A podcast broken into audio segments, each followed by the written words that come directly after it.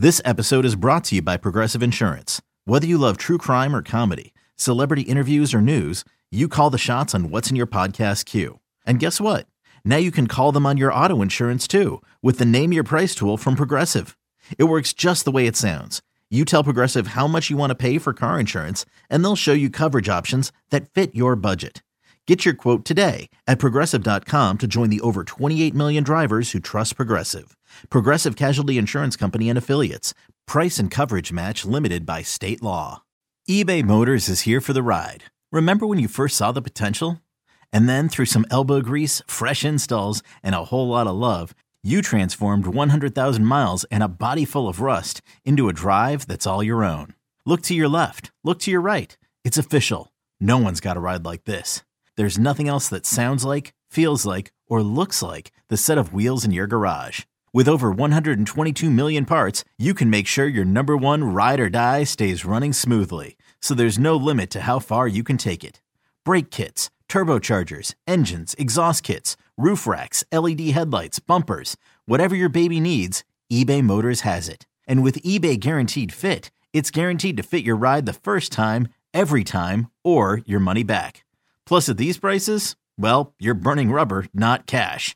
Keep your ride or die alive at ebaymotors.com. Eligible items only. Exclusions apply. It's time for your daily dose of all things Chicago sports. This is the Daily Score. Now, here's your host, Mark Grote. We have a lot to get to on this edition of the Daily Score, starting with a tweet from a very reputable source and Josina Anderson who says the following about the Chicago Bears. She says, quote, I am told the Chicago Bears are expected to have interest in Commander's assistant head coach, offensive coordinator Eric Bieniemy. Yes, among others, she says. With general knowledge that current head coach Matt Eberflus is under evaluation with a team at four and eight per source. Okay, let's break this down. Of course, um, but very believable that Matt Eberflus is under evaluation with the team four and eight. We all know that.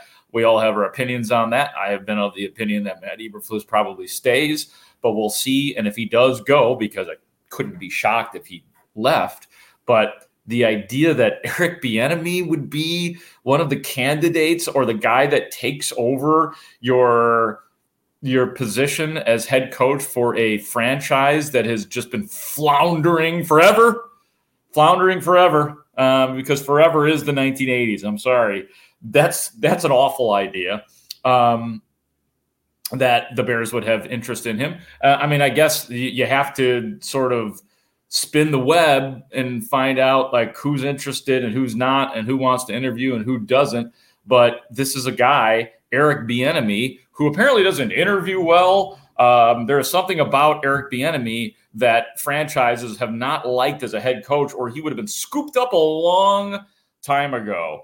Um, and maybe part of it is, you know, he's kind of getting that that same thing where the the it's the the Andy Reid coaching tree can be similar in ways to the Bill Belichick coaching tree, where it's not clear if any of these guys are actually going to work out as head coaches because that head coach, whether Bill Belichick or Andy Reid, is so good. So, no, I'm a big no on even considering Eric Bieniemy. There has to be a reason why team after team after team has passed this guy up as the head coach. Now, I know that we haven't heard this from the Bears.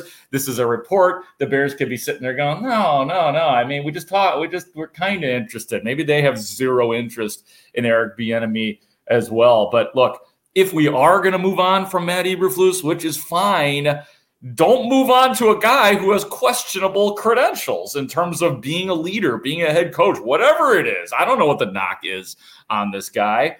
But when I saw that, I was like, oh, come on. Let's not do that. Um, the guy who gets considered and turned down every single year. Um, yeah, I mean, there's been guys like that. Um, there's a uh, God. Why am I forgetting his name? It was wasn't when I was covering the team for the record. There was a Bears special teams coach who was still the special teams coach of the the Kansas City Chiefs, and I'm gonna try to look it up while I'm doing this. But he was in the same category um, as as Eric Bieniemy, um, and as in everybody thought, oh, this guy, you gotta you gotta pick this guy up as your head coach because he's so good at at what he does.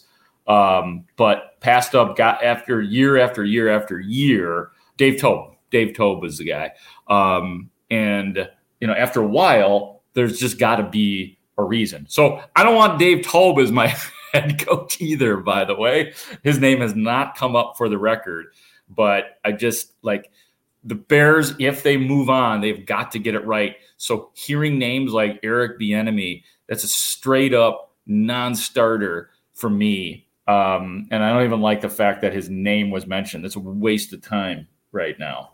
Um, let's let's hear from some of our score experts, though, on what they might be thinking about in terms of hot candidates if the job does open up for the Bears. We'll start with Chase Daniel, um, who does a show on YouTube where he breaks down tape. Really good guest on the Parkins and Spiegel show every week.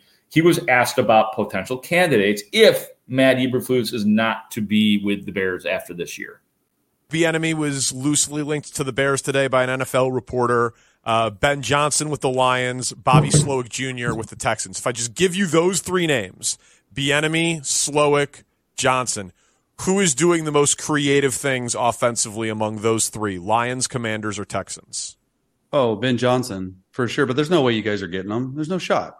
Why? There's no shot. There's no way. There's no way. Why? Like in my opinion, because he's the top. He's the top. He's the top guy in this hiring Chase. cycle. Okay. And, and you, and unless you pay him 15 million. What if you're what's the going attaching? What if you're attaching the number one pick? He gets to he gets input on the quarterback. Why? Yeah. Why that is you're the, the. Bear, the Bears' job's going to be a great job? I, I'm not saying it's not going to be a great job, but is it going to be the guy who is number one that he's going to want? I don't think so. I don't think the team is good enough. Uh, forget about the quarterback situation. I just don't think the team's good enough. Where's he going to my go? Opinion. San Diego? Would he rather coach You guys are Herbert? probably- I mean, would you? I would rather coach Herbert. Yes, I, yeah, yes, I would. But I think that I think that Caleb Williams with another top ten draft pick, with DJ Moore, with Darnell Wright, with Cole Kmet, with Teven Jenkins, I don't think that's that bad. I think that's a pretty good It's- job. I didn't say it wasn't that bad. It, it is a pretty good job, and everything I'm hearing, it's Harbaugh. That would be, the, honestly, like I don't know your thoughts, and we haven't talked about it, but like Harbaugh, if he left, like that would be the guy for the Bears job, in my opinion. Total culture shock, total culture change. Everywhere he has been, he mm-hmm. has won. That to me is a guy that I would be targeting.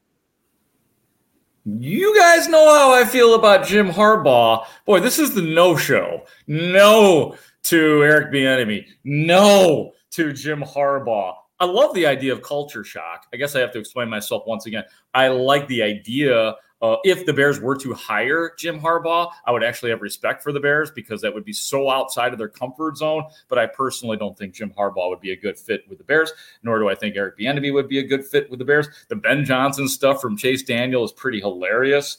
That that he doesn't think that he would that he since he's the hottest candidate, the hottest offensive guy on the board, that he wouldn't dare go to the Bears.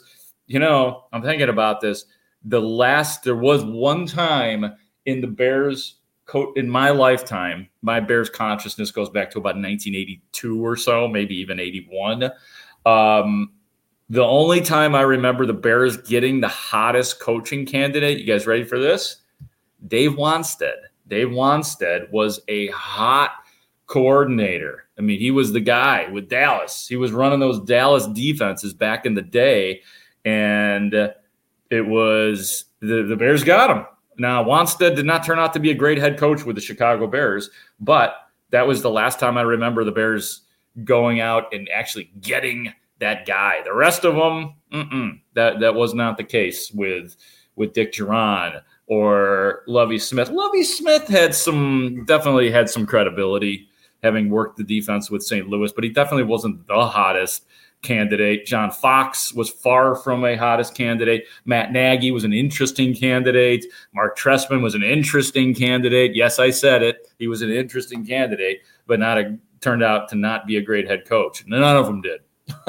None of them turned out to be head coaches for the Bears or good head coaches for the Bears. So, um, yeah, I mean, I like all the hot names, but at least I, I'm able to express during the daily score. I'm figuring out the guys that I absolutely don't want through the reporting. Jim Harbaugh and um, Eric Bieniemy are on the list. Ray, keep track of my list. That's two guys we don't want. We're going to have a top 10 list of guys I don't want to be coaching the Chicago Bears.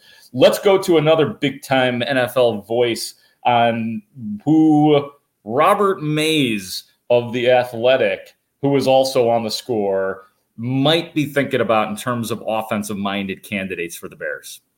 One with the bullet is Ben Johnson right? Like Yeah, I think I- that he's going to be the guy that's brought up in every single conversation and justifiably so. What they have done offensively in Detroit over the last couple years, he he will be and should be the most sought after head coaching candidate in the NFL this offseason. So he would be at the top of any list.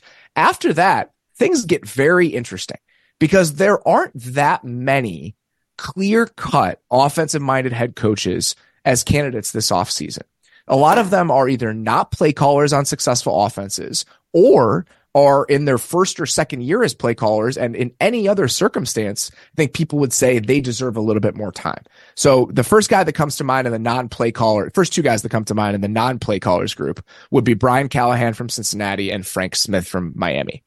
Brian Callahan justifiably was in the head coach conversation last offseason after what the Bengals have done over the last couple years. Even if they take a slight step back, I would absolutely want to talk to Brian Callahan if I was having this discussion and I was trying to hire somebody.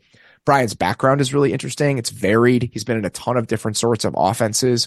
I think he has a really good mentality. I think he really has a, has a very good way about him. And I've been very impressed over the last, even, even into this year before Joe Burrow got hurt, the constant innovation that we've seen from the Cincinnati Bengals offense. They've always done such a great job in each of the last three seasons, iterating on what they needed to be.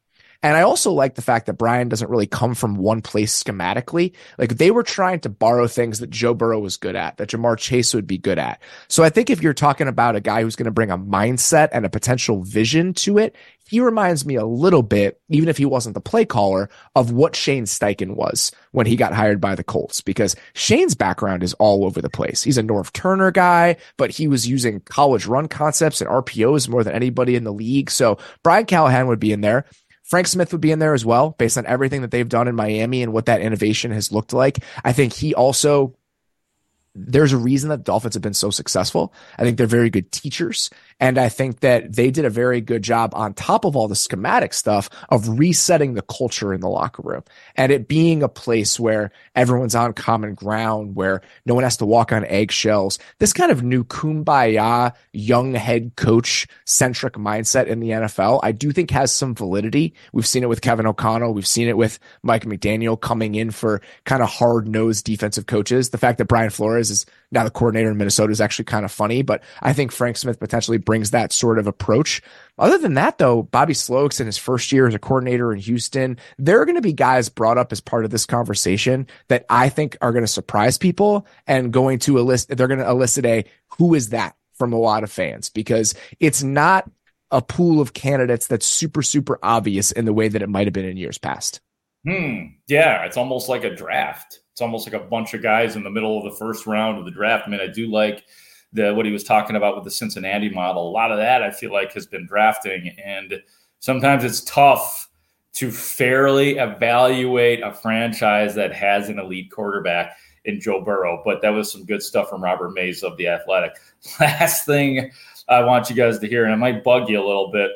Uh, Peter King was also on the score talking about Jordan Love and Justin Fields. the bet on who is going to be the better, who's going to have the better NFL career, Justin Fields or Jordan Love. Where would you be placing your money? Jordan Love. You know, because look, you know, Thanks, we Peter. I think we mentioned this about two months ago. You know that there are people out in the agent and player community who view Chicago as the place where quarterbacks go to die. And Green Bay is viewed precisely the opposite.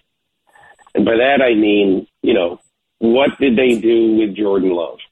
They drafted him down the line in the first round. They sat him behind a Hall of Fame quarterback for three years, and then they handed him the reins to the team. He still struggled a little bit at the beginning, but I'd say in the last three or four weeks, he looks like a genuine item. What happened to Aaron Rodgers? He sat for three years behind a Hall of Fame quarterback.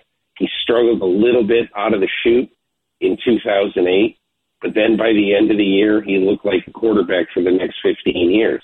This just in, he was.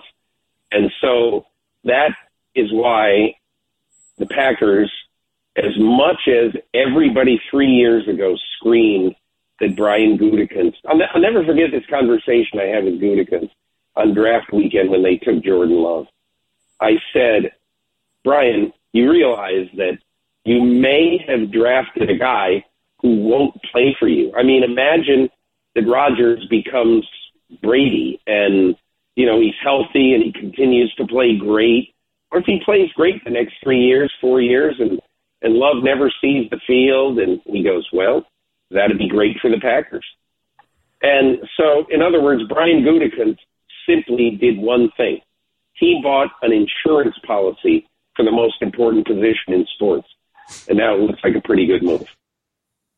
I mean, he's right.